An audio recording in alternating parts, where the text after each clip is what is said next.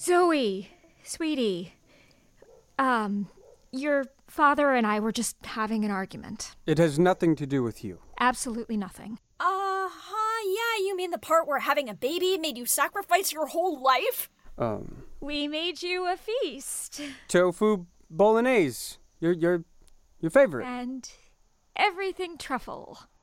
You enjoy it. I'm going out. My boyfriend made me a surprise birthday Valentine's Day dinner.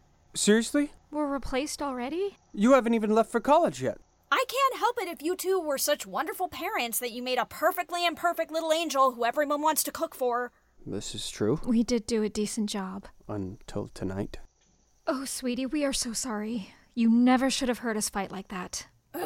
you are the best thing that's ever happened to us. We love you so much. We love you 3,000. We love you five thousand. We love you infinity. Oh, mom, dad, enough! You two are wonderful parents, but you're not wonderful to each other. I gave him a blender. That is not a romantic gesture. Ugh, God, okay, listen. I am worried about you two. What are you gonna do when I go to college and you don't have all this time to focus on me? Don't don't worry. We'll always have something to focus on. like eating, And sleeping. just not with each other. Dad, remember what you told me about people in relationships? Um, that they're the best thing ever. No, you said people in a relationship need to choose each other. It feels like you two aren't choosing each other.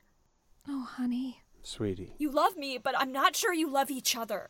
You fight all the time. No, not always. Sometimes we're sleeping. Well, it feels like you are.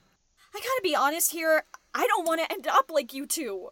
I didn't have show choir practice today. I knew you'd clear your schedules to focus on me like you always do, and I thought if I were busy and you couldn't distract yourselves with work or the house, you'd just have to focus on each other.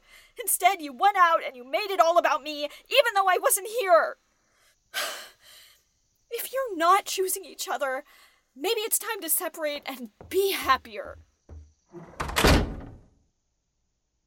Is she right? Mm. Is this the worst Valentine's Day ever?